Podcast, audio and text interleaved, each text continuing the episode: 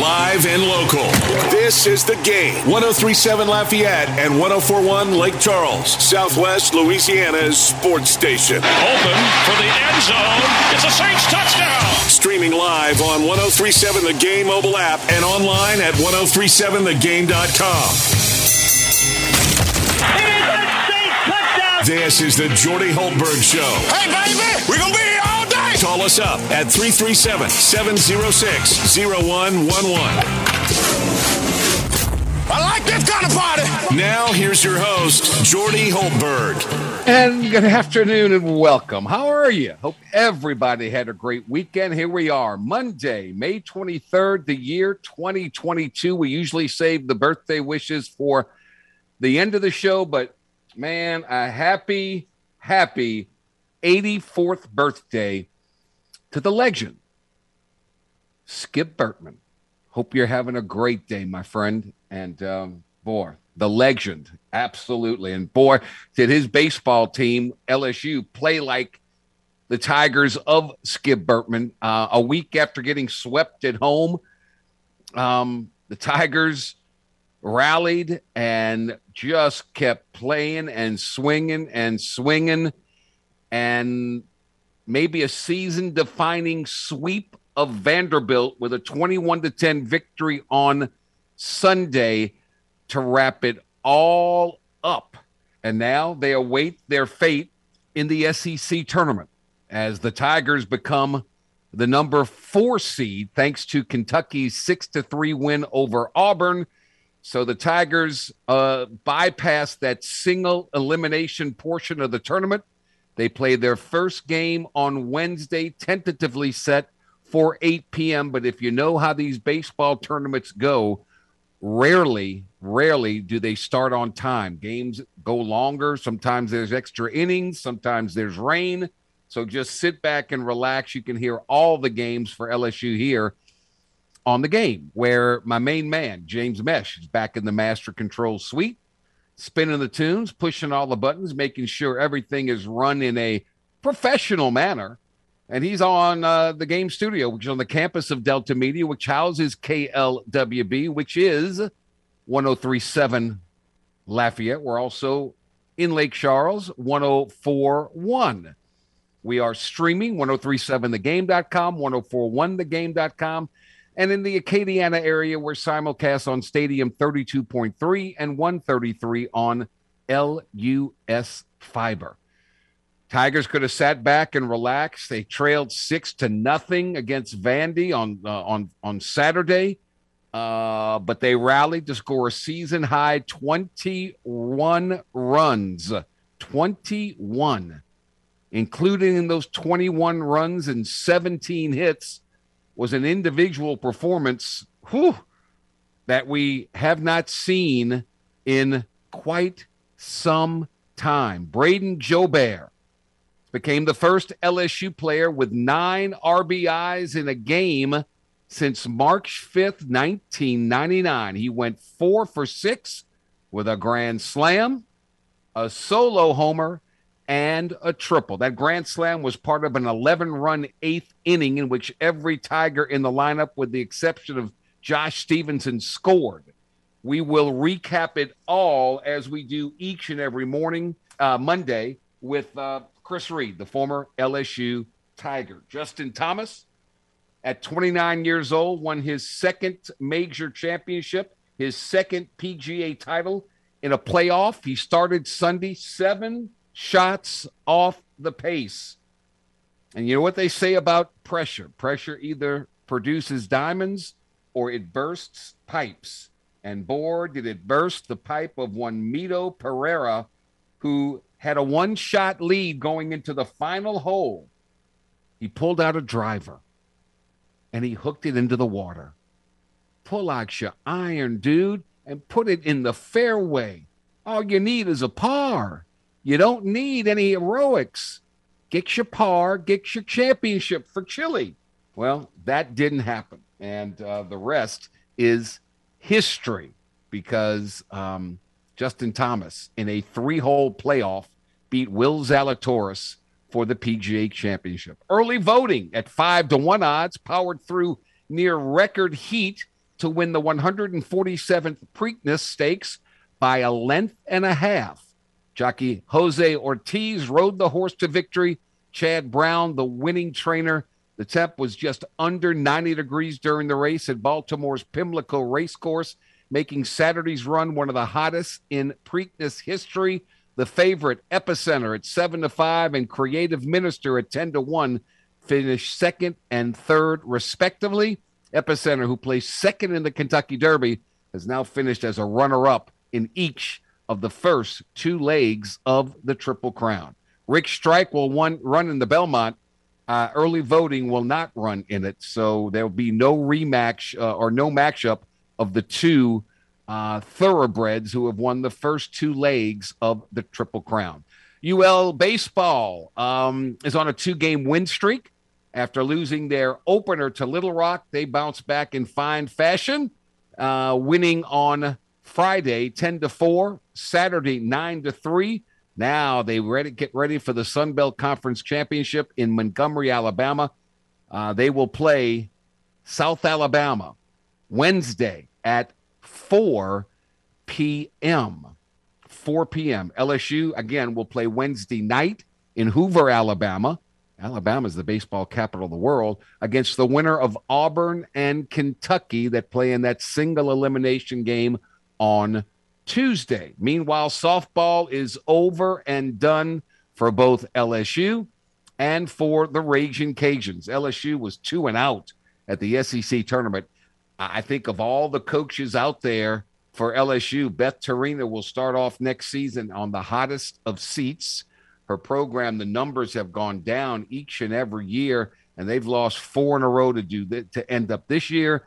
Um, the only coach left of the big six football, basketball, men and women, baseball, softball, um, that hasn't been hired by Scott Woodward. So we'll see. Meanwhile, the Raging Cajuns lost the opener in the Clemson regional, four to three to Clemson. They bounced back in 11 innings to beat UNC Wilmington three to one. Then they came back and uh, exacted some revenge on Auburn, winning four to three to eliminate the Tigers. They advanced to the championship game on Sunday against Clemson, and they got shut out in five innings, eight to zip. So their season is over and done as well. So um, good season, but not as good as both of them wanted. Meanwhile, the Golden State Warriors are making a mockery of the Dallas Mavericks, winning last night 109 to 100 to take a insurmountable three games to zip lead over Dallas. Teams in the playoffs that have a three zip series lead. I think the record's some like something like 143 wins, zero losses to advance to the next round. It's it's insurmountable. And Steph Curry, um, in 39 minutes, shot 50% from the field, 50% from downtown and 100% from the free throw line to get 31 points to go along with 11 assists.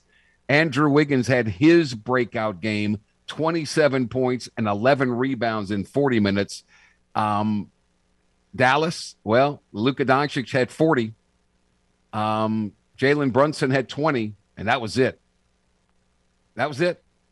Um, Doncic controls the ball um, does everything, but it's those teams that have balance. Balance. Um, Wiggins took 20 shots. Curry took 20 shots. Klay Thompson took 18 shots. Uh, Draymond Green took 10 shots. Jordan Poole um, took four shots. They just have more balance. They're just the better team. Meanwhile, the best series is in the East, and that will resume tonight um, as the Miami Heat and the Boston Celtics meet in game four. Shockingly to me, Miami went into Boston and won game three and did it uh, quite well to lead that series two games to one. Um, we'll see. Uh, we'll see what happens in this one. No Tyler Herro in this one. Jimmy Butler says he will make every effort to uh, to play after having to sit out much of the, the second half of of the game against Boston, one in which they won anyway, and um, another docking of money to the Dallas Mavericks, who continue to defy the league and uh, with their bench decorum Um, and they just keep getting fined and fined. Third time now. Uh, they were fined a $100,000 this time for continuing to violate league rules. The fines have now totaled 175,000 and Dallas says so what? We're just to keep we're to let our, our our players cheer for their team. So um, there you go. Let me tell you uh, our guest list. So we got Chris Reed coming up to talk LSU baseball, Alex Myers to talk about the PGA, um, Tiger Woods had to withdraw. Uh, second tournament in a row. The Masters makes the cut, third round disaster. I just wonder. Obviously, um, the leg is not right. Obviously, his physical fitness. Um, you can you can run all you want, you can lift weights all you want, but until you get out there and and and with the stress and the pressure that's involved in it, uh, I wonder what's going to happen to Tiger. So so we'll see we shall see. We'll talk all golf with Alex Myers.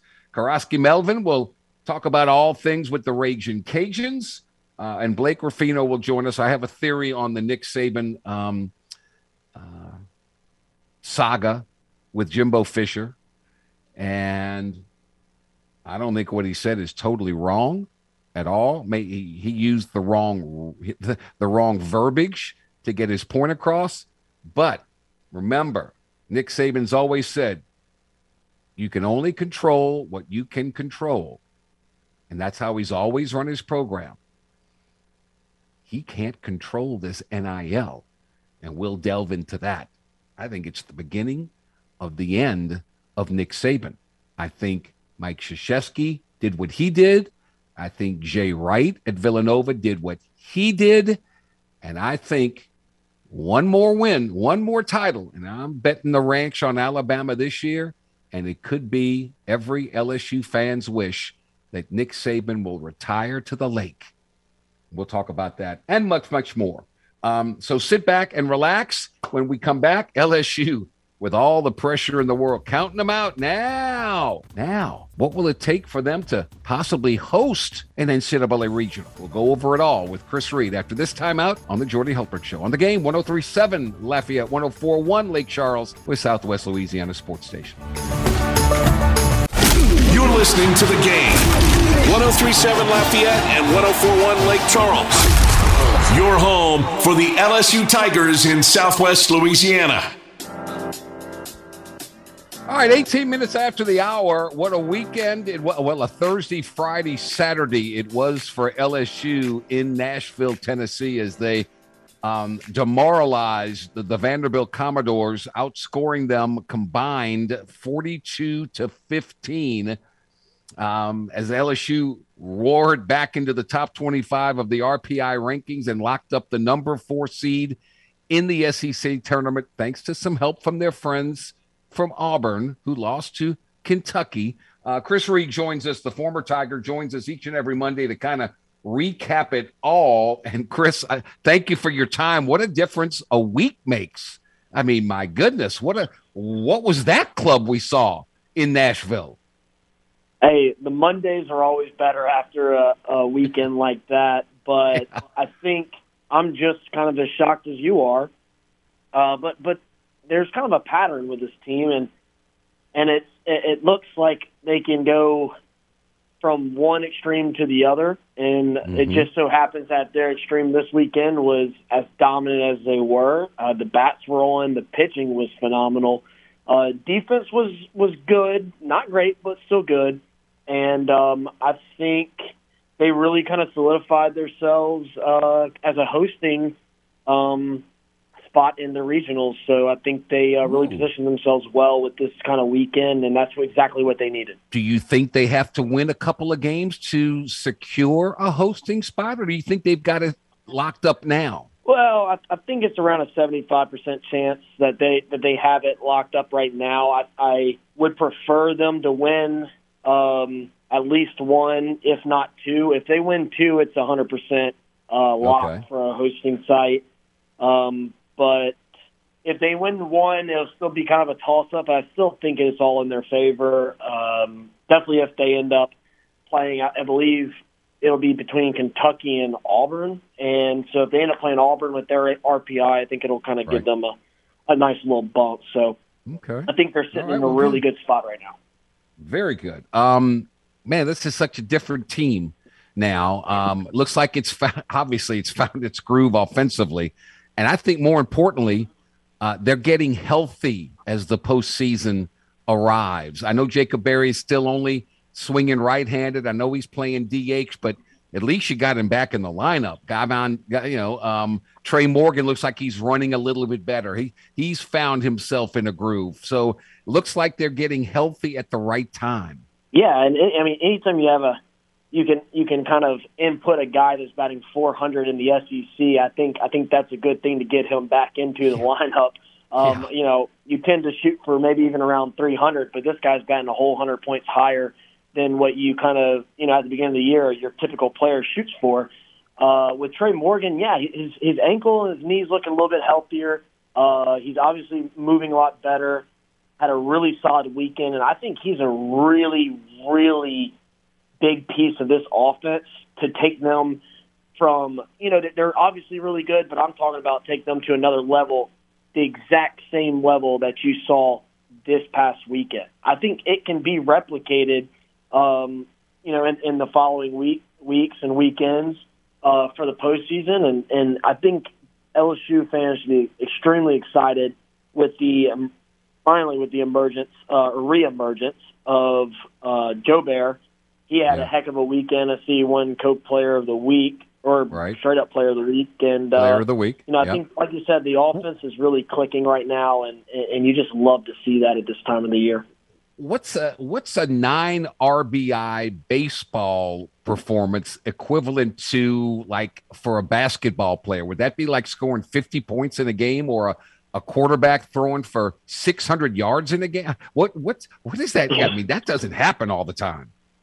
Yeah, I, I don't know if I've ever done that, but um, but it's it yeah, it's it's really it's it's a really special thing to witness whenever you have a person that goes a three game stretch like that that can kind of put those numbers out. Uh, nine RBIs Hmm.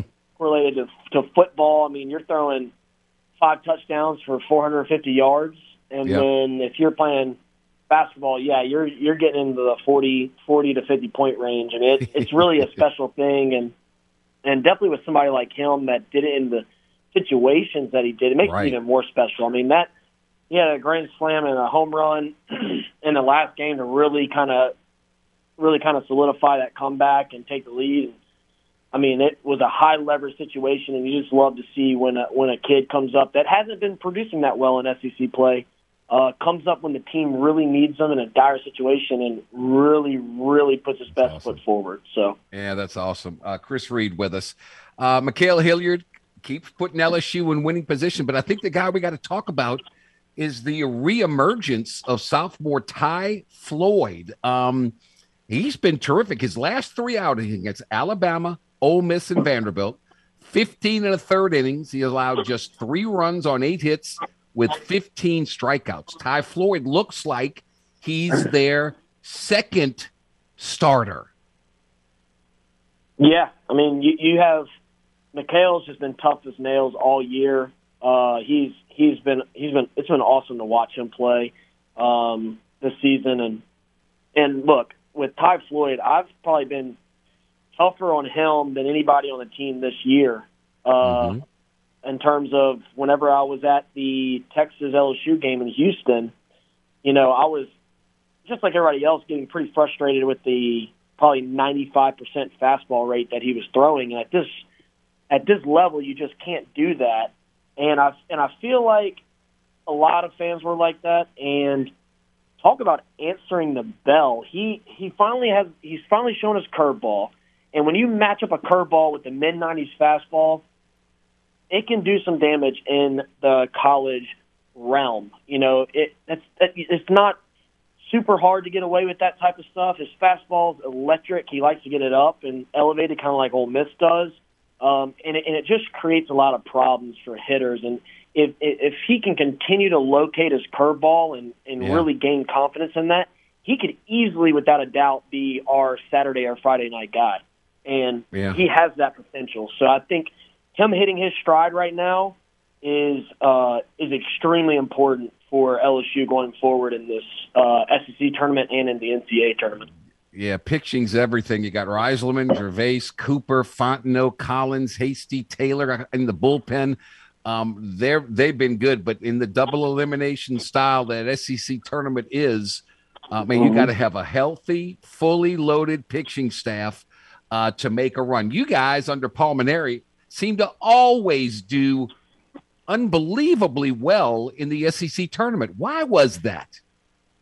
Yeah, I, I think it really originated from Coach Mainieri. You know, he he loved going play in that tournament. The team knew the history of LSU baseball and the fact that at this time of the year, this is when we shine the brightest. This is when, for some unknown reason, this is when we come to play our best baseball. And when we always got to Hoover, it was always an extremely relaxed um, energy around the club. And but but that was like I said, that was instilled by the head coach. He would always tell us to look, we don't have to stay here all week long. We don't have to stay here more than one day. If we lose, we go home. We rest up for the regionals. No big deal. Obviously, we come here to win. We're LSU. You're always going to show up to try to win, and you know. But at the same time, you know, it, it is baseball. Things, crazy things can happen. I mean, I, I can't even tell you how many crazy games I had in Hoover. Just unreal things between the Florida late night game, where I actually ended up turning a, a double play in like the 13th inning. Then we played Mississippi State to a, like a 17 inning game or something crazy Yeah, like that Yeah, I remember. uh, in, into like three o'clock at night. Uh, I mean, there's just so many crazy things that have happened uh, in Hoover over the last six to eight years that you know when you, that that LSU has been a part of, and I think the fans traveling to Hoover uh, for LSU, I think that plays a large part in it because we we travel probably you know we're obviously one of the highest traveling teams in terms of the fans Right. uh, Right. showing up, and I mean the RV lots are full with LSU flags flying. I remember I'm I'm just now flashing back to uh, my freshman year was the first time that we showed up, and I mean it seemed like there was a thousand LSU flags flying, and everybody on the bus that was young was just in awe. Uh-huh. And I just feel like the field and the the atmosphere really just brings out the best in LSU. All right. So um, play loose, no pressure, do what you do, and uh, let's see what happens. Then you get some momentum going. Does does momentum in baseball carry over like it does in other sports? I mean, because what you did against Vanderbilt, you can't get much more momentum than that. Yeah, I would say probably more so in baseball than other sports. Uh, when you get a team that is is talented and they get hot, it's extremely hard to stop them. Um, you know, I, I I think back to the year we won the SEC, the uh, SEC championship, and we ran through the tournament, won the SEC tournament, and we were on a crazy win streak. Um, and it, I mean, we should up after about the tenth game of the win streak. We showed up to the field thinking we could. We literally there was no way we could lose. We showed up. We knew we were better than the other team, and we wanted to prove it. We showed up to do damage, and and and when you get that level of confidence, match it with the talent, it's it's an extremely special thing to witness. And I was just lucky enough to be a part of it, and I really hope, you know, that the kids there uh, can kind of witness and be a part of the something similar in that in that in that regard. Pretty good week. 19 runs they scored to beat Northwestern State, 13 in the opener against Vanderbilt. Ugh, just a paltry eight uh, in the in the middle game, and then they made up for that with 21. So obviously, the offense is it true? The ball just looks bigger and the spin is slower when you're swinging the bat like that. Yeah, uh, it it the game slows down. I mean, you you you know from basketball when you Yeah. When you get in those types of of grooves, the game just operates at a slower pace, and it makes it so much easier to hit It does. It and does. to, and to pitch and to do everything. But when you get into those spots, the ball looks like a balloon. Like, and, and when you're pitching, it looks like you throw it a hundred miles an hour. Uh, you know, everything just seems to be clicking when those things happen, and and it's you can obviously tell something was was clicking because the amount of home runs and really just the solid at bats and, and hits were were extremely exciting to see um, from a fan's perspective. So you could only imagine, you know, how how much better it was from a player's perspective. All right, a lot more fun talking about this than it was talking about Ole Miss. Thank you so much for your time, Chris. I greatly appreciate it. Next Monday, we'll we'll be talking about where LSU is going to be playing in a regional. Maybe it's in Baton Rouge, maybe it's not, and we'll see how far they go in the SEC tournament. So, thank you as always, my friend. Enjoy the week. No problem. You too. All right, Chris Reed, the former Tiger, and LSU again will play um, Wednesday night it says eight o'clock. They'll play the winner of Auburn versus Kentucky. We shall see. Next home cutting edge realty is holding their annual Luke Day on June the 11th from 9 a.m. to 1 p.m. The charity event benefits Canine Companions, which is a nonprofit that gives to those with disabilities. The event will be located at Beaulieu Park Dog Park at 411 West Bluebird Drive in Lafayette. Food truck, Kona ice, co- ice snow cone stand will be on site, plus music, treats, and prizes. All proceeds will be donated to Canine Companions. That's Next Home Cutting Edge Realty's Luke Day on June the 11th. Uh, Justin Thomas is happy. Took a shot at Jimbo Fisher uh, on his way out of Tulsa, but he's the PGA champ. We'll recap it all next with Alex Myers of Golf Digest here on the Jordy Hultberg Show on the game 1037 Lafayette, 1041 Lake Charles, Southwest Louisiana Sports Station. He's been a star on the hardwood and in the broadcast chair. So, what's the secret to the Blonde Bomber's success? Easy. Taking time to work on his tan. You look marvelous. Back to more of the tanned and talented Jordy Hultberg on the game. 1037 Lafayette and 1041 Lake Charles, Southwest Louisiana's sports station. Oh, what a weekend of golf it was. Pressure, well, it either produced his diamonds or it burst pipes. And for the PGA Championship, it did a little bit of both. It uh, produced a diamond for Justin Thomas, the winner. It burst the pipes of one Mito Pereira. Wow, let's let's recap it all with our expert from Golf Digest, the one and only Alex Myers. Alex, that was uh Wow, seven strokes off the lead going into the final 18 holes. Uh, remarkable, remarkable. But everybody else came back to the pack. Yeah, exactly, Jordy. I mean, you know, Justin Thomas played a brilliant round on Sunday, no doubt about it. But to come from that far back, you definitely need some help. And of course, at the top, no one helped more than Mito Pereira, who, you know, held the lead the entire day. I mean, people just kept waiting for him to wilt. Uh, whenever he did have a bad hole, he kind of bounced back, righted the yeah. ship.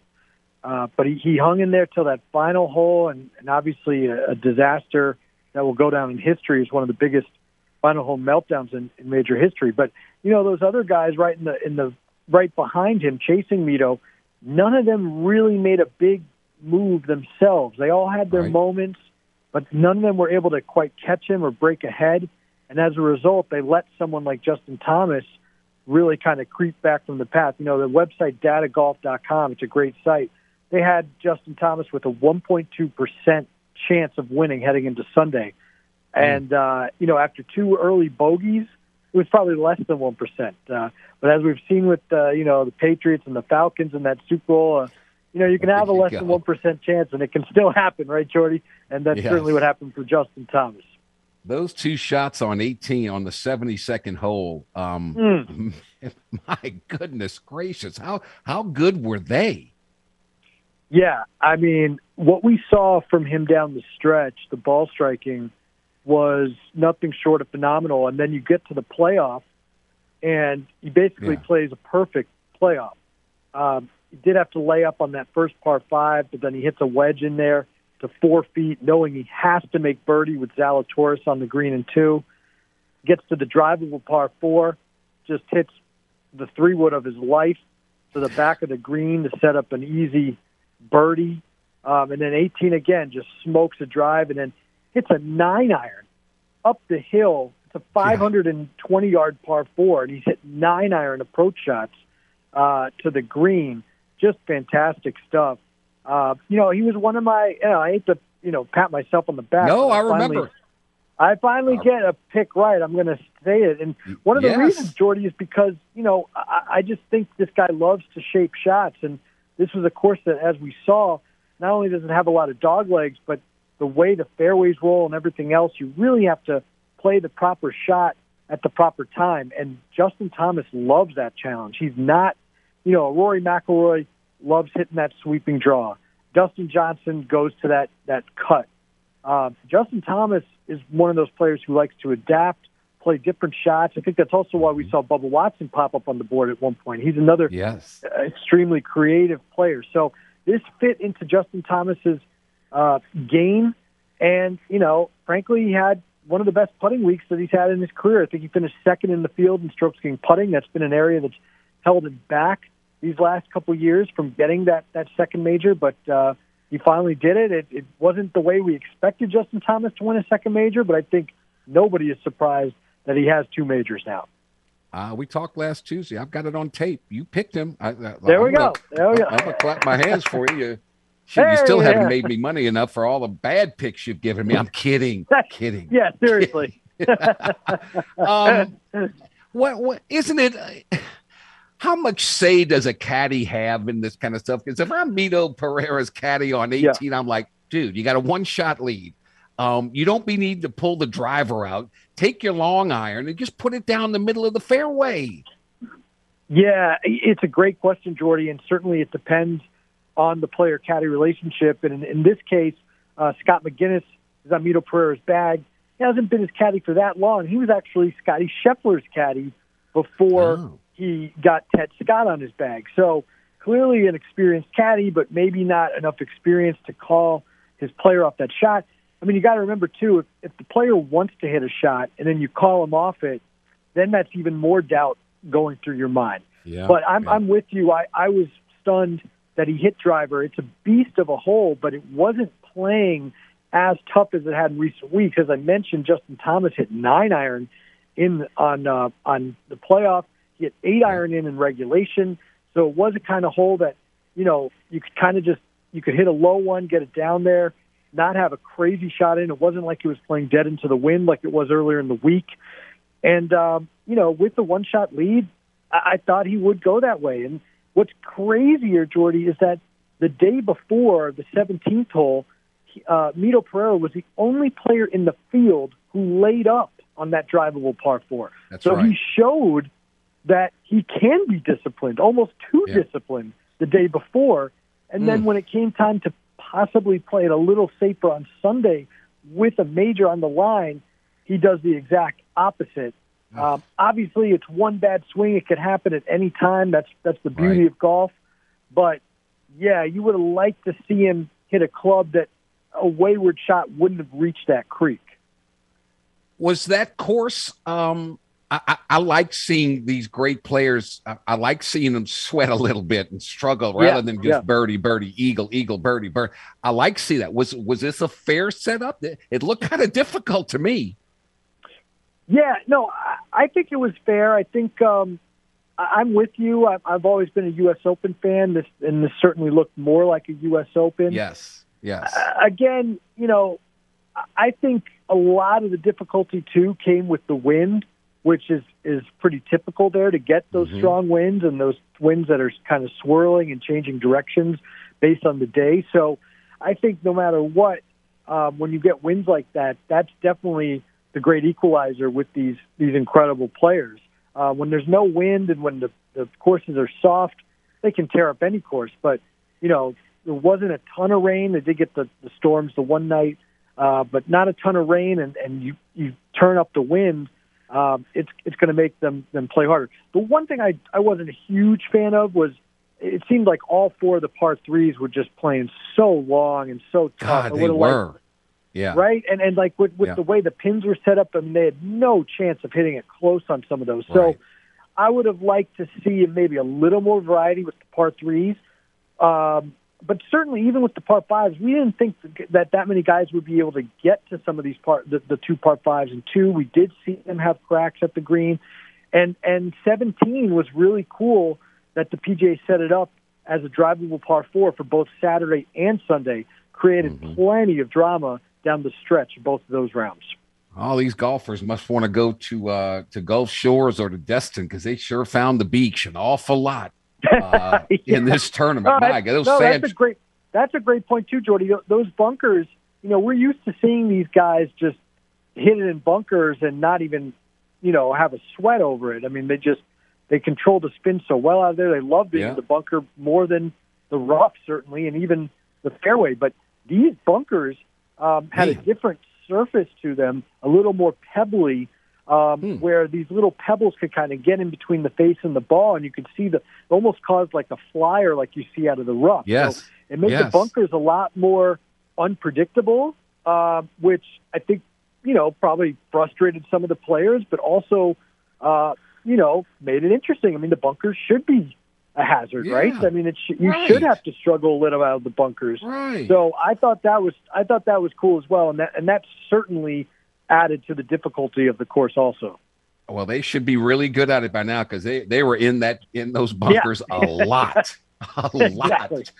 Alex Exactly. Myers, Golf Digest with us. Okay, I feel like I'm talking football now.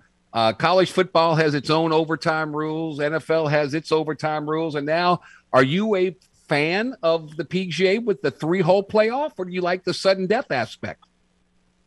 I love the PGA format. Um, it was the first to, uh, well, actually, I shouldn't say that. The, the British Open does a four-hole aggregate, so the the Oh, Open, okay. as with many things, it's the first. It's the, obviously the oldest championship. So they have the four-hole, though. I think four holes might even be too much, but the three holes is really a nice um, sweet spot there. Uh, I think the U.S. Open just changed to a two-hole. We haven't seen that yet, but they, they've gone Oh, away okay. from the full day, which is kind of ridiculous. And then the Masters Yeah. still got its traditional sudden death, which again, I mean the the drama. You can't beat the drama of a sudden death playoff, but I kind of like the three hole. Uh, it gives you a chance to play a variety of holes. Sometimes the one hole they go to might favor a certain player, but with three holes, you got to say it kind of evens out. Okay. And um, you know, they played a, a par five, they played a drivable par four, and they played a beast of a par four to finish. Although again, it wasn't playing as tough yesterday, so it was a nice mix. It didn't really favor anybody, um, and we saw great golf. I mean, Justin Thomas played flawlessly. Yeah. Uh, Will Zalatoris played great in the playoff as Yeah. well. I mean, he shot one under, but uh, JT birdied those first two holes, and then you know was able to hit two great shots in 18, as you mentioned, and just was able to kind of coax that final birdie putt up there. He wasn't trying to make it; just wanted to give himself a, a little tap in. Uh, so no, I, I love the three hole format. It had been so long since we had seen any playoff in a major. Though. I know. So it was just it was kind of which is kind of weird. 19 majors they said since the last one. So kind of nice just to get get that extra little drama. And um, again, I, I yeah, I, I'm I'm I always love it when you know two guys step rise to the occasion in a playoff and both play well. I'm with you. Um, it wasn't the most. Um, how can I put this? The leaderboard. I, I mean, Yeah. is that? I mean, I you. Zalatoris I is good. you. Pereira, Young, Fitzpatrick, Kirk, uh, Ancer. I mean, it, it humbled the, the so-called best players in the world. It it did, and I think a lot of that has to do with what we were talking about a little earlier about how just a, a unique or at least different challenge the guys were faced with this week than the typical PGA Tour setup.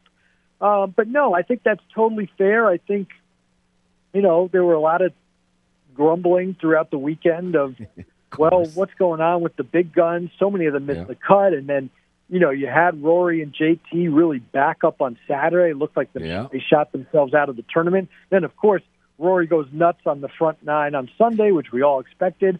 And Right. and you know when he sees that the final winning score was five under, he was four under through five holes on Sunday. He could have won this thing easily Yep. if he put Yep. together any sort of a back nine. So Yep. you did end up having a couple marquee names in there, and certainly Will Zalatoris is a name that we're all getting used to seeing, especially in the biggest events. Um, and, and and Cam Young was another one of my picks, Jordy. So I wasn't too uh, You're surprised to see him either. So um, you know, in a way, it was a, a nice board. Um, I think they flashed up too that Mito Pereira uh, coming into this week had the most consecutive rounds of par or better on tour. I mean, that's something that I had no clue either. But again, it Hmm. just showed he was playing well coming in. Yeah. So again, uh, not the not the sexiest of names up there, but certainly good players who were playing well. And then again, you know, you end up getting one of the biggest names in golf winning the whole thing. So Yeah. I'm sure the PGA is happy with how how it turned out. Uh, we spent about 12 minutes. I've yet to mention Tiger Woods, but where, where do Hmm. we go from here? It was obvious he, you know, he he made the cut. That's great. And then Saturday comes up and shoots 79. He's limping all over the place. I feel for the guy. I really, really do. Uh, man, what's your takeaway? Where do we go from here? Yeah, it was tough watching that on Saturday, Jordy. And, and you know, obviously there's always going to be people out there who say he's playing it up or this or that. I mean, that's ridiculous. I mean, and it's not just when he hits a bad shot either. And I hate hearing that as well. I mean, there's video of him before his round on Saturday uh, trying to get into a bunker, and his leg buckles out from under him, and you could see him just, he was limping already, but then he goes Yeah. to just an even bigger limp. So going into that round, that was going to be tough. The, the temperatures also dropped, which does not help him. He was actually one of the guys who loved that heat and humidity the first couple of days. So Yeah. it was tough to watch him play, and now he is in a tough spot because, you know, he had 39 days before this major. He only has 25 before the U.S. Open, so two weeks less. Um, there's not really much to build off here. Yes, he made another cut, which again is miraculous in his own right, but a second straight weekend where he really backed up, and this weekend he wasn't even able to finish. So, with that quick turnaround for the U.S. Open, it's going to be tough to see if he's going to play. And, and honestly, Jordy, we know how much he wants to play in the British Open at Right. St. Andrews, the flatter walk, the great history he has there with the two wins. So, you know, I'm hoping. does he want to do anything to jeopardize playing in that one? That's certainly going to play a role in what he decides to do before the U.S. Open, also. And one more uh, name to mention. He didn't play uh, Phil Mickelson, obviously, but now his name's being brought up again because Justin Thomas won the championship Sunday with Jim Bones Mackay on the bag. Mackay, of course, worked for Mickelson for decades until their 2017 breakup. But I, what I did not know is in that time, Mackay never got to keep the 18th flags from Phil's victories, which is a tradition for caddies. So Phil, Yeah, Phil not only got the of a- trophy, got the check, but he got the flag too. Yeah, he finally gets a flag. Although, yeah, that's a nugget from um, Alan Shipnuck's Phil Mickelson biography. Uh, that Phil, you know, Phil, it actually was kind of a nice thing. He would send the flag um, when he won to his grandfather, uh, who was a caddy at Pebble Beach, and then he would still send it to his house even after his grandfather passed away. But uh, finally, he sent those those uh, flags to Justin Thomas.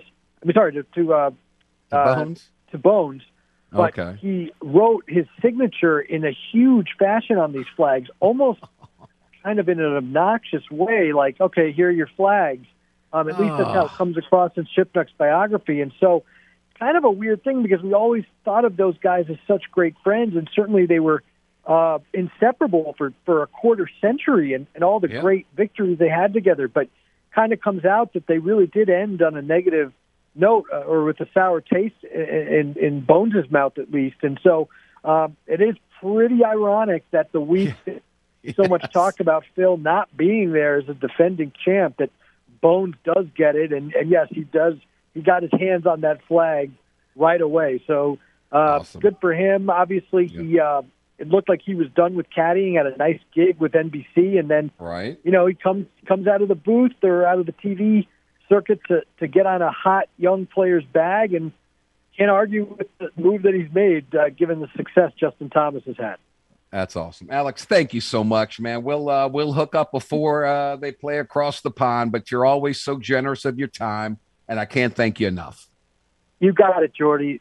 It was a lot of fun. Thanks for having me on. We'll do it again soon. Take care. You got it, my friend. Thank you so much. I will take a quick time out here. We'll put the uh, finishing touches to our number one, the Jordy Hultberg Show on the game, 1037 Lafayette, 1041 Lake Charles.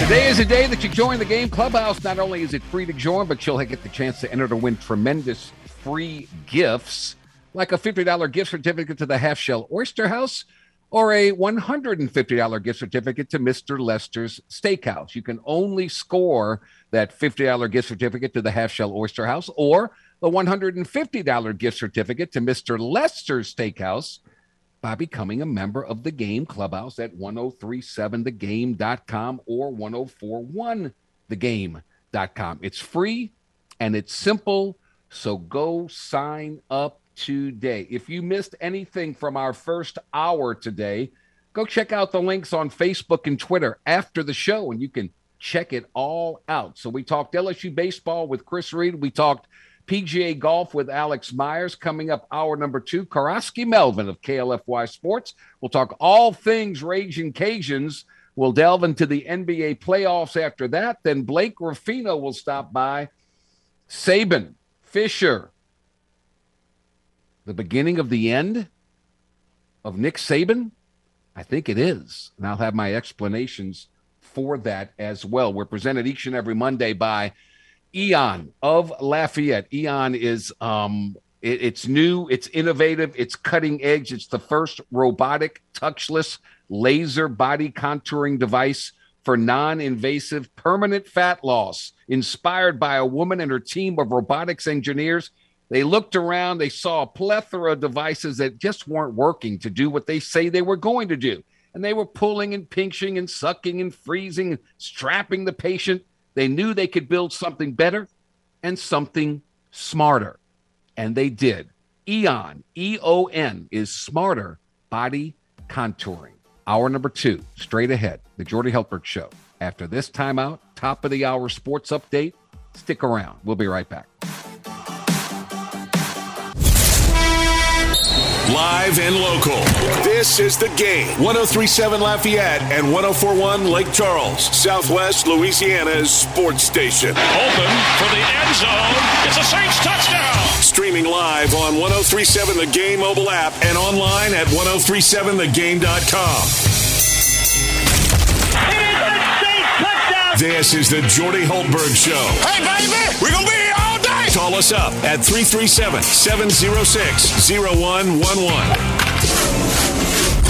I like this kind of party. Now, here's your host, Jordy Hultberg. Hour number two of two, and away we go on this Monday, May 23rd, the year 2022. We got to wait about four more days before Top Gun comes out. The second Top Gun, the the the sequel of Top Gun. After all these years and all these delays because of COVID, it's finally coming out. I'll let the masses go early, and then I'll slip in down the road a little bit when it calms down a little bit. Um, this is the time of year when collegiately it's postseason play. LSU begins their SEC tournament on Wednesday evening against the winner of Auburn and Kentucky. As a number four seed, they av- uh, avoided that Tuesday single elimination round, and the Raging Cajuns will begin Sun Belt Conference Championship play Wednesday in Montgomery, Alabama, uh, a four o'clock purported first pitch against South Alabama. All things Raging Cajuns from our good friend uh, Mondays with Melvin. Karaski Melvin of KLFY Sports, kind enough to join us yet again. What's up, Karaski? How you doing, my friend? I'm doing good. Are you having fun yet? Always. Can't you tell? I mean, the enthusiasm. It's all, and look, um, I- was really a little worried about the Cajuns when they lost the opening game to Little Rock on Thursday, two zip, but then they left no doubt Friday and Saturday, ten to four on Friday, nine to three on Saturday. Um, tell me all about it, man. Give me the give me the four one one on on this two two game series win over Little Rock. Oh, well, definitely. It was great, Uh oh. In a bad cell zone, my friend. Oh, in a bad- I am so sorry. That's okay. Here we go. I look, I knew that Little Rock had a great picture and he threw the game of his life on Thursday, but after that, um, heck, on Saturday they, they fall behind two uh, on the second game, they fall behind two to one out of the gate, and then they they erupt for seven runs in the eighth inning to to sign, seal, and deliver it. and which which was excellent. Um, and the fact that they were able to close like that, that gives them great momentum going into the tournament. One of the things Yeah. Coach Deggs mentioned is like we need to continue to stack these wins on top of each other. And as they go into the tournament, one of the teams they're going to see Texas State and trying to get getting a- and I think getting a win off of them definitely will be a plus for them, you know, and giving eyes for the committee going into tournament selection time. So they have that opportunity with the postseason coming up to get to get more eyes looking upon this team and seeing, you know, why they should be selected for the tournament. They got to win a bunch of games in this turn. Don't they? Do they have to win the tournament to to get into the NCAA tournament, or would just getting to the championship game be enough? I would say going all the way would be would be their best bet. You Yeah. know, and especially you know they have done they have done pretty well towards the end, but there have been some losses in there. So the best way to remove all doubt, go and win the tournament and be the Yeah. essentially the conference representative there. Yeah, if they do that, they they I think that's their only chance. Unfortunately, I may be totally wrong here, uh, but I, I, I hope I'm wrong. I hope they've got enough body work, but they've got to make some hay uh, inside this this tournament for sure uh, to even be considered for this thing. So that's just the way it is when you play in the Sun Belt. It's no offense to that. That's just the way it is. No, great. Yeah. All right. Uh, oh, softball. That was a heartbreaker, but um, closed out their season. Clemson got the best of them, eight to zip, uh, to win the Clemson regional. It only took five innings, but at least uh, the Lady Cajuns fought their way to that final game.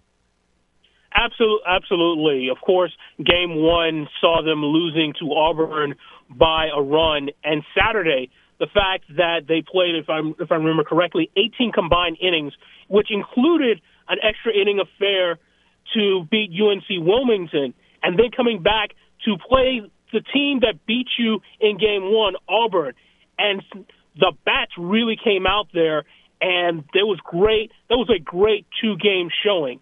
On Yeah. Sunday, the, co- um, the coach had mentioned like Millie Thompson, just excellent, and like they tipped their cap to her. For Clemson, they showed why they were a host throughout that Yeah. entire throughout that run in the regions. They allowed not one run, so definitely they should that they definitely made prove their case on why they were the host. For the Cajuns, they went in there. I mean, coming off that loss, pulling those two wins, and they just ran into a buzzsaw with Clemson. You know, the coach was asked about like if the 18 innings and everything like that was a factor, and I believe he had mentioned like doesn't believe it was that factor, but it's just like with the preparations and everything like that, and that hot pitcher, it just it was just too much. Yeah, Millie Thompson only allowed one hit, uh, no runs, obviously, and uh, they come up with a seven spot in the fourth inning, and the game was called after five. Uh, it's just the way it's the way it goes. But still, when you when you look at it, uh, forty-seven and thirteen overall, um, it, nothing to sneeze about in any way, shape, or form. And they, of course, won the Sun Belt Conference tournament. Um, and so not a bad season at all in, in my book for, for softball yet again. I know, I know the goal is always to get to, to, uh, Oklahoma City, but, um, 47 and 13 overall, 23 and four in league play. Uh, that's pretty darn good. Absolutely. There is there is optimism and there is hope going into next season. When Coach Glasgow was being interviewed about this and about looking into the future, he said like I feel I feel I feel elated. Like there is some good potential that's coming in there. One of the quotes he had mentioned, which was interesting, he said he had talked with his coaches about saying, "You see how Clemson is? This could be us next year." uh, something like that. So Uh-huh. hope springs eternal for this team, and like, like they that. were a they were a strong team, and although they of course they didn't get to you know Oklahoma City in the college in the College World Series. They have showed promise, and there is promise in the future. So definitely going into the next season, it'll be something worth watching, and definitely it should be a fun season going the, going into it. Now uh, you look forward to baseball in the tournament, um, and then you start to focus your eyes ahead, and you start thinking about September third when the Lions from Southeastern and Hammond travel to Lafayette to take on the Cajuns in that season opener. and you look at the schedule, and I, you know, it, it kind of tells me a little bit about the program. You only have one money game, and that's not till the second to last game of the season. And when you travel to Tallahassee to take on Florida State, so you get the majority of your games in prior to that, so you'll kind of know who you are, what you're all about. You know, Eastern Michigan comes to town for week two, and then it's back to back road games at Rice in Houston, at Louisiana Monroe. Um, you got to go to Marshall this year. You got to go to Hattiesburg and take on Southern Miss. So still a pretty darn good schedule when you think of all things considered. Yeah, and it's, and it's def- and it's definitely interesting that Florida State essentially is the second to last game of the season. However, with mo- with like towards the end, I think that might be a good strategic move because as the games start to get near the end of the season, people start paying closer attention, started putting their eyes a lot more, and so you go to Florida State, you get that win. That's going to be pretty fresh in the minds of the committee and everything like that. Plus, if you're coming in with wins on top of wins on top of wins, with adding that, I think that will provide an even bigger amplifier for Louisiana's case going forward into the postseason. So this is a good, this is definitely a good opportunity, and certainly if they come away out of Tallahassee with a W, that's going to be great. What's a realistic what's a realistic win total this year? Uh, given the fact that you're going to have a new starting quarterback, you you got a new uh, first year head coach, big shoes to fill, high expectations as always. What what would the Cajun fans be satisfied with? What would be a good season in your opinion? I, I'm almost sure that everyone would want a per, would want every every game to be okay. a win. Um, I would realistically, say, you, no, and, and I would say probably, you know, I'm looking, I'm looking through, I'm looking through the schedule. I feel like they can get get through and perhaps may, maybe three, four loss, three, three, four losses. I think that would okay. definitely be good. Again, I, we talked about this before. There's going to be some grow. There's going to probably be some growing pains. It's yes. a different system. It's a di- different head coach, and as you mentioned before, different quarterback.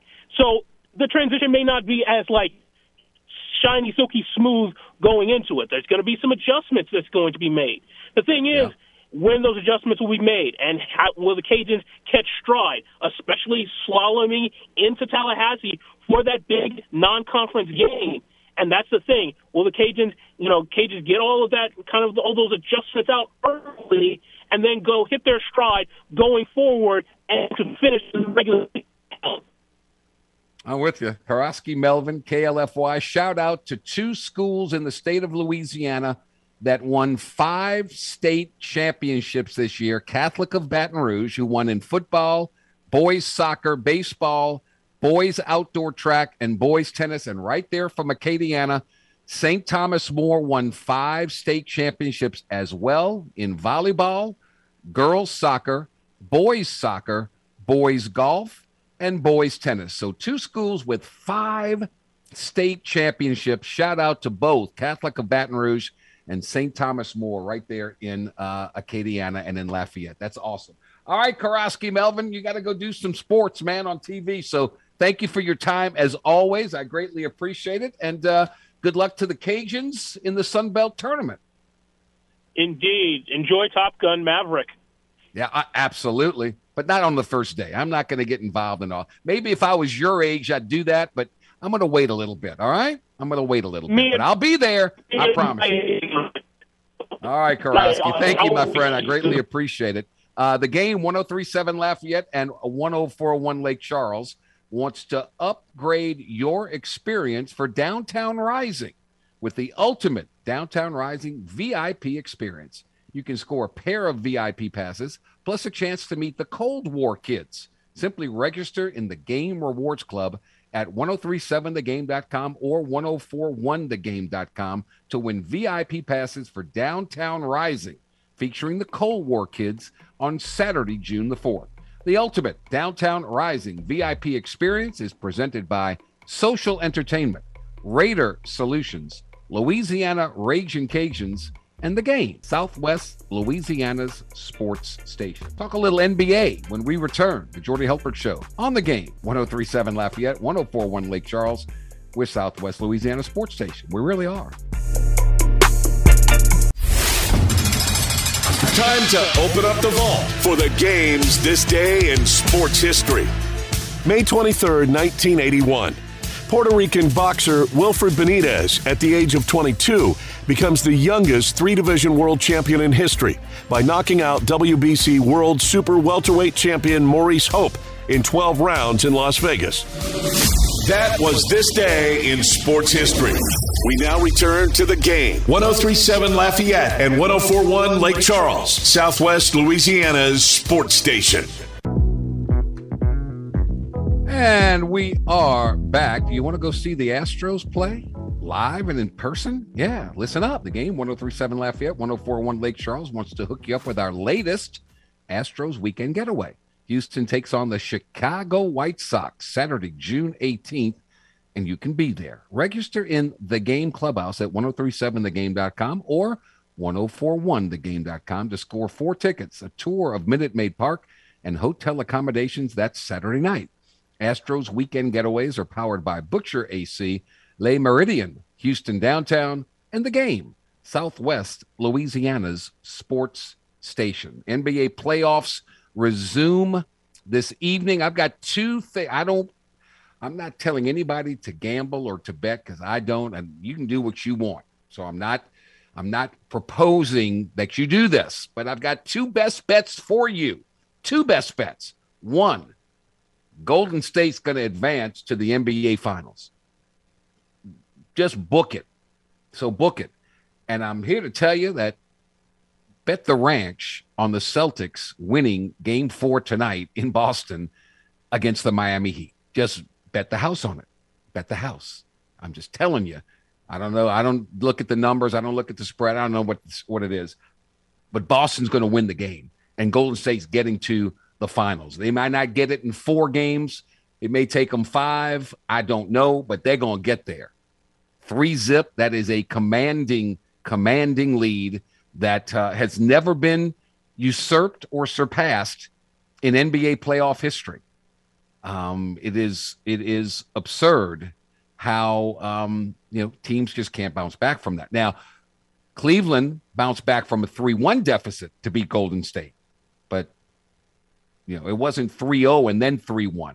It was two to one, then three to one, and they got it. Um,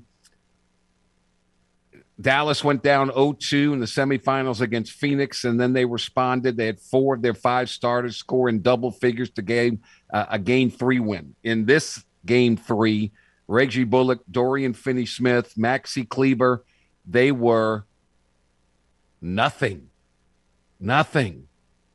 Um, Bullock went scoreless, 0 for 10 from the field in 39 minutes. Finney-Smith had nine. Kleber zero points on 0 for 5.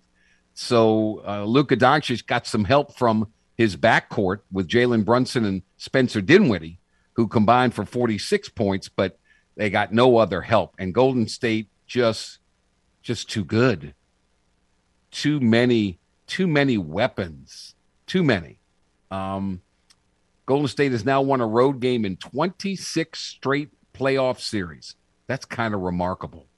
26 straight series they've won on the road. That is a that is a veteran team who now has added some much needed youth who they never gave up on Andrew Wiggins. Never gave. Did you see the dunk over Luka? One of the all-time playoff greats, and it's dunk of the year material. It was better than any of the dunks that you saw during the dunk contest at All Star Weekend. I mean, and Luka tried to sell it and they called a charge, but he never even touched Luka. And thank goodness for replay, they took that away. Um, and Wiggins was sensational, a playoff career high of 27 points to go along with 11 boards, three assists, shot 55% from the field. They never gave up on him. And um, so Golden State just has too many weapons. Doncic is getting his points but Wiggins is making it difficult for the superstar. Um, and he's having to work for everything, is Doncic. So Wiggins has really been good. Um, he's shifted being the second best player on this team to be the ideal role player Golden State needs him to be when Curry and Klay Thompson are there. And, you know, Curry's out there and, and, and the defense is so focused on him, and yet he's so stinking good. He's the best shooter ever. Best shooter ever. And um, he's just they're they're a joy to watch. The the way they they move their bodies, the way they move the ball, the fact that they're unselfish, they get everybody touches, they get everybody involved. Um, and yet, uh, you know, game four coming up Tuesday night in Dallas. Maybe Dallas has one left in them, but this thing's not going to last much longer uh, because the Warriors, with with Steph and with Klay and with Draymond and with Looney, um, some rest would be really, really advantageous. They could have some time off because I fully expect the other series to go seven games. I do.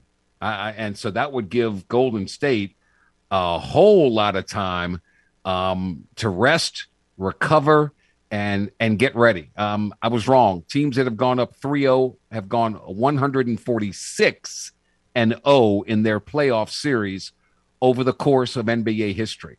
So um, it it look never ever ever ever say never, but it would it's almost impossible to imagine Golden State becoming the first team to blow such a lead. It, it really would. Um, so they would have plenty of time to rest. And that's good because uh, in the other series between the Celtics and the Heat, it's like a heavyweight fight. Back and forth they go. Jimmy Butler only able to play the first half of game three with, with knee soreness. Jayson Tatum suffered a nerve impingement in his shoulder, briefly went to the locker room in game three. Marcus Smart missed game one with a foot sprain, then played through what looked like a really bad ankle injury. He's questionable for game four. Kyle Lowry missed the first two games of the series with a with a hamstring injury. He comes back in. He, he really helps the Heat. He settles them down and he pushes the ball, pushes the ball, and gives the ball up and takes some of that load off of um, Jimmy Butler. Uh, Robert Williams of Boston missed game three with knee soreness. Al Horford missed game one.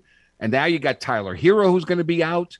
So there's a lot of uh, a lot of injuries on that side. The Warriors, on the other hand, um, they're pretty healthy, other than Andre Iguodala and Gary Payton II.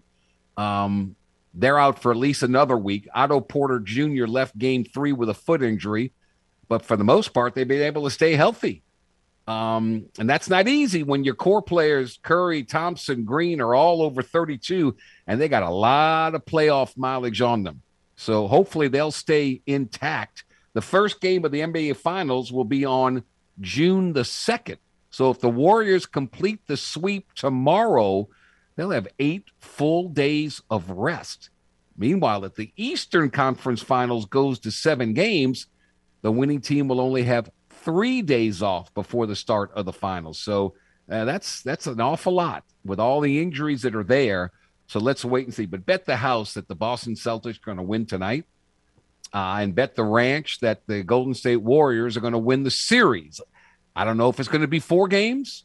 I don't know if it's going to be five games. Um, all I know is the Mavs, they're going to get fined again because their bench keeps on keeping on with their quote bench decorum.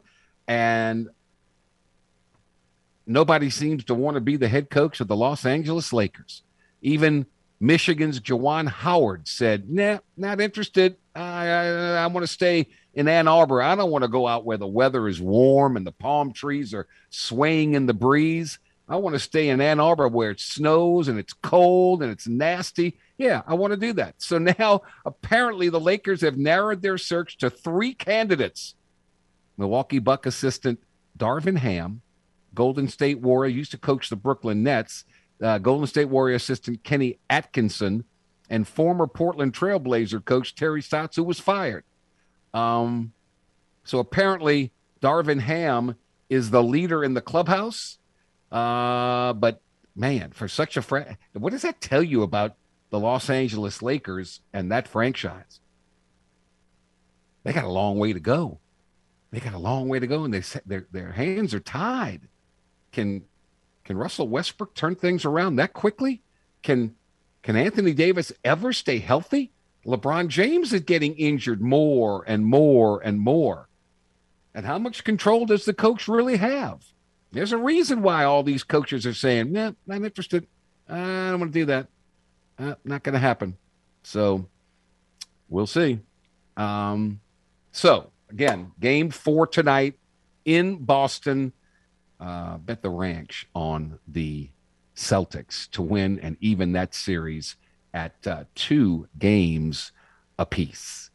Uh, speaking of live, the red hot Houston Astros begin a three game series with the Cleveland Guardians tonight. And you can listen to all the action right here on the game. First pitch is set for 7 10 p.m. That is Guardians at Astros Baseball live from Minute Maid Park tonight, right here on the game. I still can't get used to saying the Washington Commanders, the Cleveland Guardians. It's just, if it's not written there for me to read, I'd screw it up. I promise you. I would do it. I would screw it up. Anyway, we'll take a quick time out here. When we come back, um, Blake Ruffino from the Are You Serious podcast will join me, and we'll talk about a litany of things, including the beginning of the end to Nick Saban. I'll explain after this timeout. The Jordy Hultberg Show on the game, 1037 Lafayette, 1041 Lake Charles, Southwest Louisiana's sports station. The Jordy Hultberg Show prides itself on settling for nothing less than the best. You're simply the best. This thing has a variety of nauseating aspects to it. Jordy has the best takes, the best guests, and let's be honest, the best nickname. The Blonde Bomber is cool as hell. I agree. All right, let's play ball. Back to only the best on the game. 1037 Lafayette and 1041 Lake Charles, Southwest Louisiana's sports station. All right, welcome back to Jordy Hultberg Show, brought to you by Eon Smarter Body Contouring, the first robotic, touchless laser body contouring device for non invasive permanent fat loss. Uh, in River Ranch in Lafayette, soon to be off of Corporate Boulevard in Baton Rouge. Get rid of that stuff that you can't get rid of once and for all, that midsection, all those areas. You can get it done with Eon Smarter Body Contouring. He is the uh, hostess, hostess, hostess with the mostess, whatever. The host of the Are You Serious podcast. It's Monday. It's raining. Uh, Blake Ruffino, kind enough to join us. Big guy, how are you? Doing good, Jordy. How are you doing, sir? I'm really, really good. Um, I haven't asked you, so I want your uh, as we we like to talk a lot about college football here. Tell me your your thoughts on the Nick Saban, Jimbo Fisher uh, saga, and and what what what do you you explain it to me? Um. Well, and you know, Jordy, in a nutshell, um, what Saban said isn't wrong, right? But it's the ultimate. It's the ultimate. Uh, you know, pot meet, kettle, kettle meet pot. Because are we really sitting here saying Nick's not doing it either? Right. Right. Like, are we? Uh, I mean, so I, I you know, Jordy, in, in this prof- in that profession, there's an unwritten rule of things that you don't say and you don't cross. And quite honestly, Nick crossed it. And yeah. I, I'm I'm yet to see Jordy, where A and M crossed the line. You know, it's all cool and, and, and fun to say that they're doing it, but you also have to prove what they're doing it and if they're breaking the rules. Because if they're not breaking the rules and they're not breaking state law, you know, then what? Yeah. And, and the biggest argument that Saban had was, well, I read it in the newspaper. Well, Jordy, with all due respect, who reads a newspaper? I mean, or, or you know, from a guy from a guy that rips the media for rat poison and falsehoods. Thank you for admitting that you read the tabloids and you read the headlines. Thank you. Very well said. Because- here's my thought. Here's my thought on it. Um, you know, Mike Krzyzewski retired. Uh, you know, he's coached a long time. Jay Wright, people kind of scratch their head. The basketball coach at Villanova. I think this NIL stuff is. I think Nick Saban sees the end. I really do. I think the signs are everywhere. Look, he's the greatest coach in college fo- football history, and from the time that he was at LSU to now at Alabama, he's lived under one mantra, and he says it again and again and again, and that is control what you can control. Nothing else matters. Mm-hmm. Control what you can control. And now he's lost control of the most critical component to winning national championships, and that's recruiting. He doesn't get them all mm-hmm. anymore. He's losing them left and right, and I don't think he likes to play by these rules anymore. I, I agree with you. And or you know, or he's warning all of us. You know, he's sending a he's sending a warning shot to everybody in reference to okay, y'all want to play this game, we'll play the game, but don't say I didn't warn you. Ooh, there's, Um, a, there's an awful lot of Texas oil money, man. I don't know how you compete with that. Uh, although some of the Texas oil's going to UT, and and it, but I'm kind of curious. It- we haven't heard much about the um, LSU and this. Um, you know, what do they call the collective? I mean, in other words, we're here to Mhm. collect the money, and you know how much money is in the collective, and you can distribute however you want to do it. Um, how is LSU shaping up in as far as the the collective race is concerned? Well, Jordy, considering considering what kids and recruits are being paid through NIL now, I think LSU's fine. I don't think uh, Jordy. The I think the biggest thing is is that multiple people believe that kids are getting paid, you know, millions and millions of dollars, meaning just one player. That's not necessarily Mhm. the case. I think LSU has taken a unique approach on how they're doing it, and I, I'm not going to because you're. I, I don't know. I, I don't know what I don't know because we haven't seen how this plays out. You know, uh, so I, they have been fine. Let me, I, I, and I don't want to label this kid. I'm just using a perspective. Do you think Harold Perkins flips from A and M if LSU's not in the NIL game? Right. Okay, I mean, the mm-hmm. kid committed. The kid went on national TV, put the hat on. He he did all of it. Said that he wasn't going to sign, and then all of a sudden he said, "I didn't talk with Brian Kelly," and then poof, within a day later, what happened? He decommits, and all of a sudden now he's at LSU. So I, I you know, it's it's a falsehood to believe that LSU didn't use NIL when Right. you have all of the kids from the transfer portal with in, with a very lucrative NIL deal. I think that they've been. I think that they've done fine. Do did, was there a little bit of a weight on how Brian Kelly wanted to structure things? Yes, but to say mm-hmm. that LSU's behind in money when the 2021 fiscal year came out and LSU was number two in donations to the athletic department with 47 and a half million, and Alabama was number one. Jordy, I, I, I'm- it's hard for me to believe that LSU and its fan base won't get, put their money where their mouth is. So I think at the current moment they're okay. Is there some things they need to iron out? Sure. But I think as state legislatures continue to change, they will continue to change, and it will be easier for them moving forward. LSU's had these coaching caravans, and, and Brian Kelly spoke, and, and, and everybody came away with the impression that LSU's two remaining spots in this recruiting class would not be filled. We got the news that the new NCAA legislation that removes the, the 25 initial counter limitation mm-hmm. for the next two classes. So maybe it's not imperative to sign two, but now they can go sign as many as they want. Is that is that what that means? They can sign as many as they want until they get to the 85 scholarship limit. Jordy, if you Okay. go down to, for as an example, if you go down the list of national championship winners, whether it be Clemson, whether it be Ohio State, whether it be LSU, Jordy, what if I told you that LSU in 2019 had the most scholarship players on their roster than any national championship team in the last 10 years? Would you believe that or no? Because if you if you don't believe it, they actually were the number one team with the most scholarship players on roster with 83. See, Saban Saban has the biggest. Um, Saban does it, but Saban doesn't do it with active current scholarship guys. Let me explain. They've used Okay. kids on the blue shirt, gray shirt, purple shirt, looking like a big fat bowl of fruity pebbles, but he doesn't have that many guys that can actually go out there and dress. So for that reason alone, you ha- with the transfer portal the way it is, when you have LSU losing ten guys, you have Alabama losing nine, you have Georgia who just won a national title, they're losing eleven. Jordy, you've got to be able to go out there and refill your roster.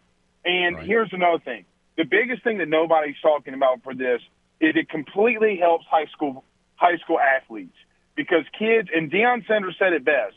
Why would I risk my job if a kid's on transfer portal that I can go and get and I know they can play and win me football games versus a high school kid that I would have to recruit, develop, and then hope he makes something of himself.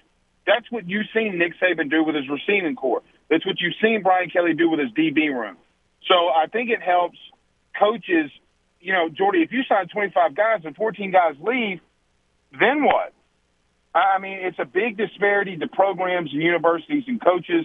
There is going to be some cons to this. Kids will be processed, but you know, I I, I think it's going to do more better than good in the long run, in my opinion. I got you. And back back to Saban again. Uh, look, he's got to compete against um, Kirby Smart, and look, he he's going to fall from within because you know his assistants, Kirby Smart, Jimbo Fisher, um, Steve Sarkisian, the Texas. Um, they, they're gonna. I mean, they learn from the best, and they're going to do what they need to do. So you know, the, they lost to Texas A&M last season. Then they lose to Georgia in the national championship game. So the Bulldogs and Aggies are threats to Saban's dynasty, much less.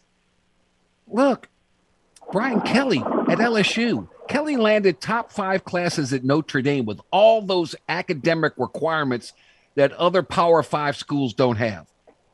Give him a little bit of time. What do you think Kelly's going to do here?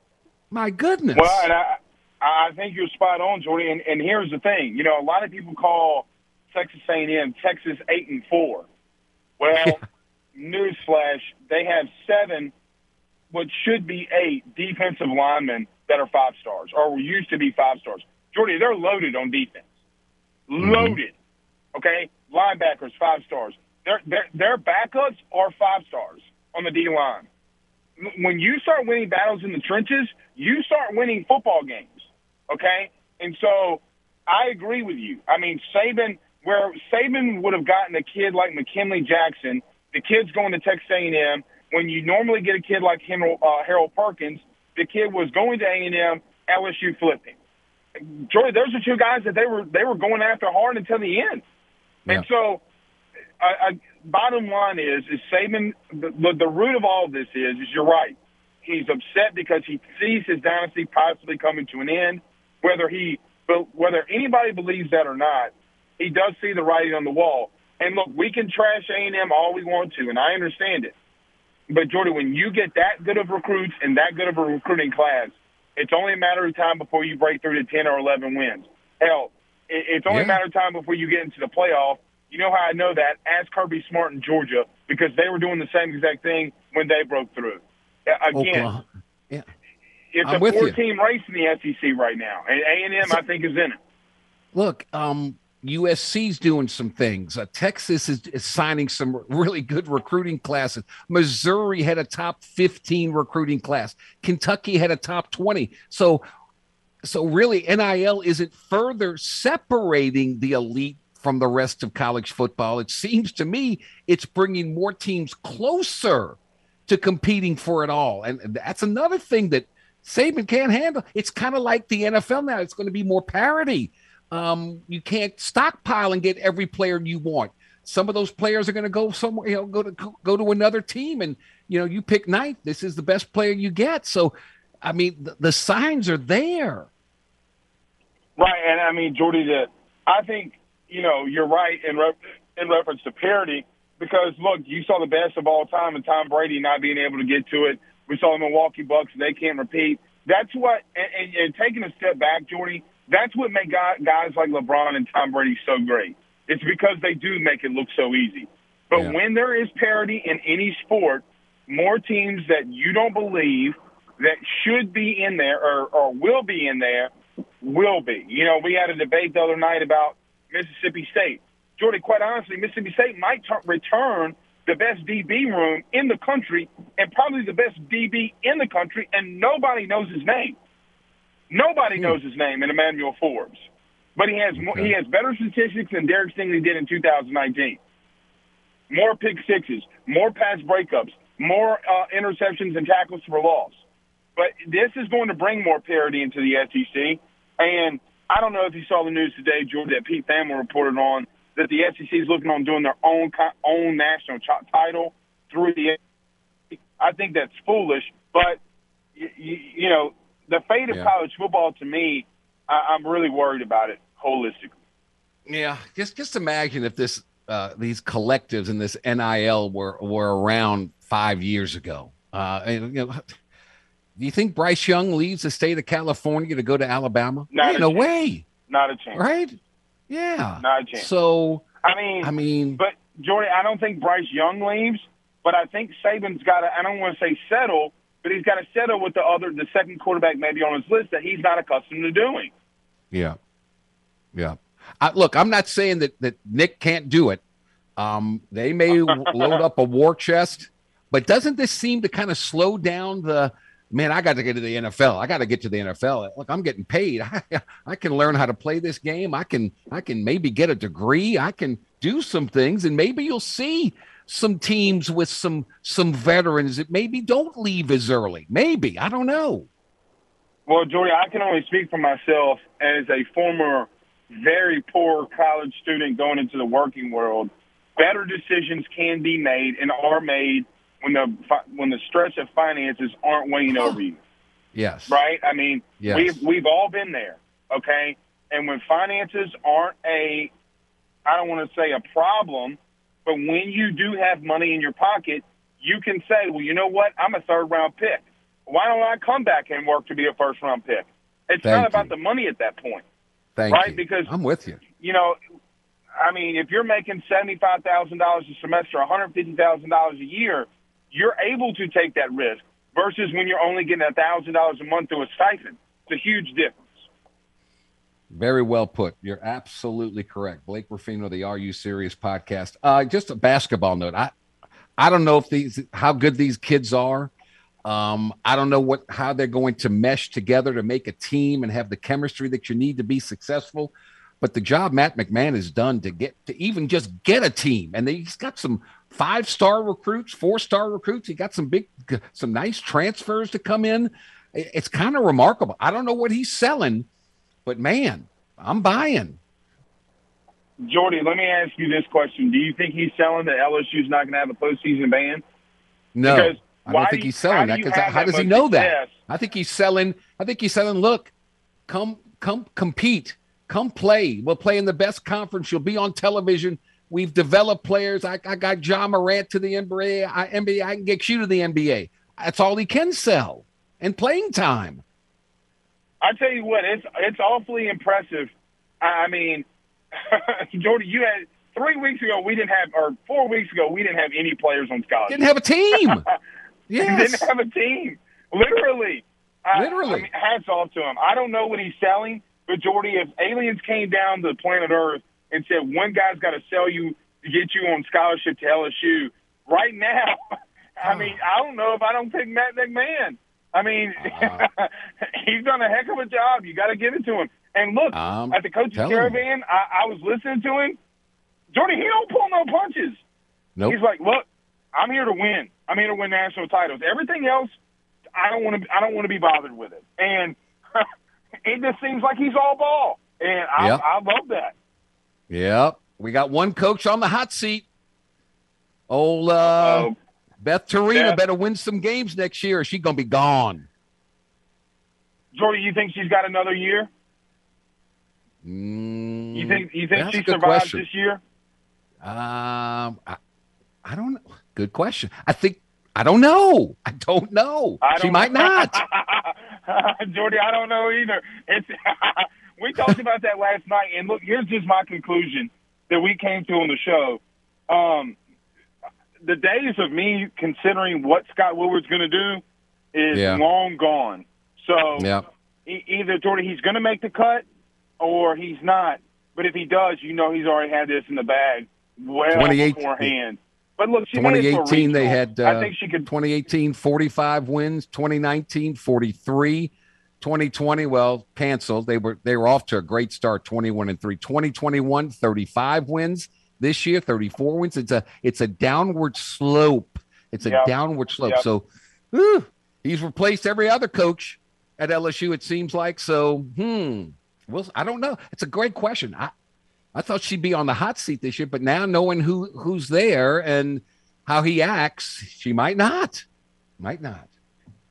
If, if she if she does survive, though, if you're right, if she does survive, she better get she better get to 40 wins in the super regional because if not, yes. she's in deep trouble.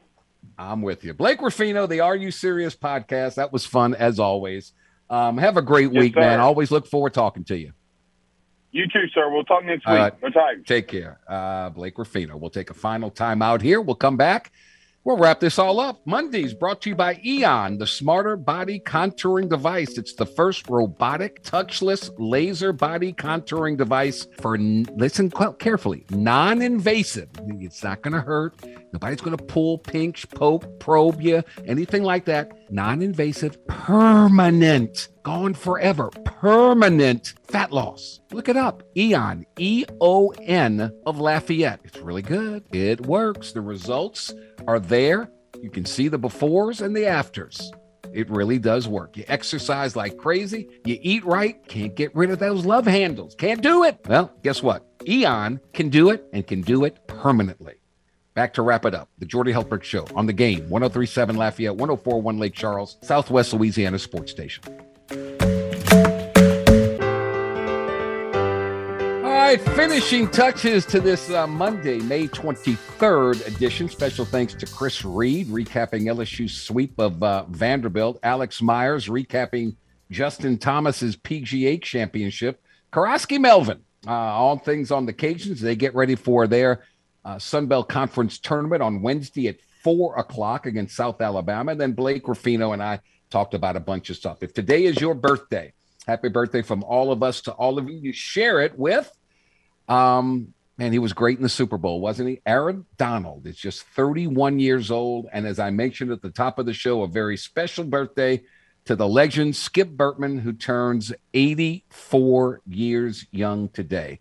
Continued good health to you, Skip. James, thank you so much for all you do. Thanks to all of you for listening. And thanks to our partners that make it happen each and every day. We truly are blessed and couldn't do it without you. Come on back tomorrow. Bob Rose, Saints News Network. We'll talk about the Saints. We'll recap the NBA games and so much more. So until then, I am Jordy Hultberg. Stay thirsty, my friends. Do everything you can to stay healthy, my friend. That COVID's coming around. Stay healthy.